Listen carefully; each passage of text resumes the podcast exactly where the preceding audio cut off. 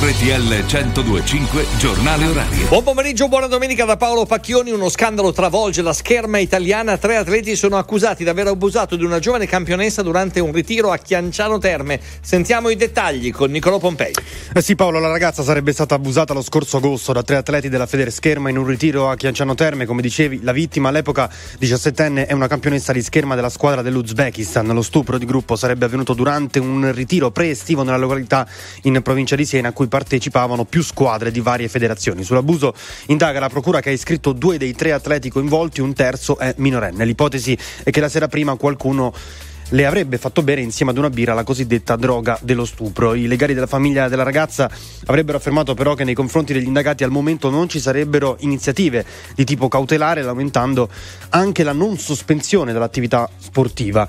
Noi abbiamo fatto tutto quello che potevamo, ha affermato il presidente di Federscherma, non possiamo sostituirci all'autorità giudiziaria, serve almeno un provvedimento cautelare, un rinvio a giudizio o la chiusura delle indagini per sospendere gli atleti. Ha poi concluso. A te. Grazie. Per il governo di Israele Israele, Hamas ha inoltrato dal Cairo soltanto risposte parziali, per questo ha deciso di non inviare una sua delegazione in Egitto per le trattative. Un alto funzionario di Hamas aveva detto in mattinata che una tregua nella striscia di Gaza è possibile entro 24-48 ore se Israele accetta le richieste del movimento islamico palestinese. C'è una cattiva notizia per il Sassuolo e per il calcio italiano. Nuovo grave infortunio per Domenico Berardi che proprio oggi rientrava dopo quasi due mesi d'assenza. L'attaccante si è rotto il tendine d'Achille della gamba destra. Per lui addio anche ai prossimi europei. Ora il calcio giocato. Oggi è giornata di spareggi e salvezza. Linea Tommaso Angelini. Buonasera. Empoli Cagliari 0-0. Frosinone Lecce 1-0 per i Ciociari. Siamo in questo momento all'intervallo in entrambi i campi. Partita divertente ad Empoli con entrambe le squadre che attaccano a testa bassa. A inizio partita l'Empoli ha due grandi occasioni occasioni, prima con Cambiaghi che prende un palo, poi sulla ribattuta arriva Malè che prova a ribattere in rete, ma Scuffetta gli nega il gol. Verso la fine del primo tempo si fa vedere il Cagliari con la Padula che di tuffo di testa impegna Caprile che però poi respinge. Partita vivace anche allo stirpe con il Frosinone in vantaggio alla fine del primo tempo con il gol di Chedira che ribadisce in rete una palla vagante in area di rigore.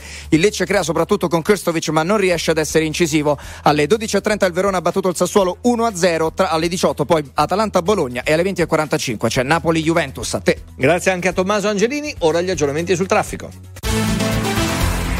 Via Radio.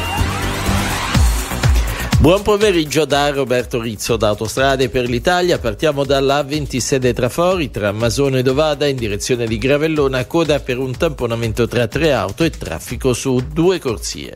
Andiamo ora sulla 10 Genova-Savona tra Savona ed Albisola in direzione di Genova, un chilometro di coda per lavori alle barriere di sicurezza. Il traffico defluisce su una corsia. Rimaniamo sulla 10 per segnalare tra Genova Pegli e Genova Aeroporto, sempre in direzione di Genova un chilometro di coda per un'auto che ha sbandato in galleria. Il traffico defluisce su una corsia.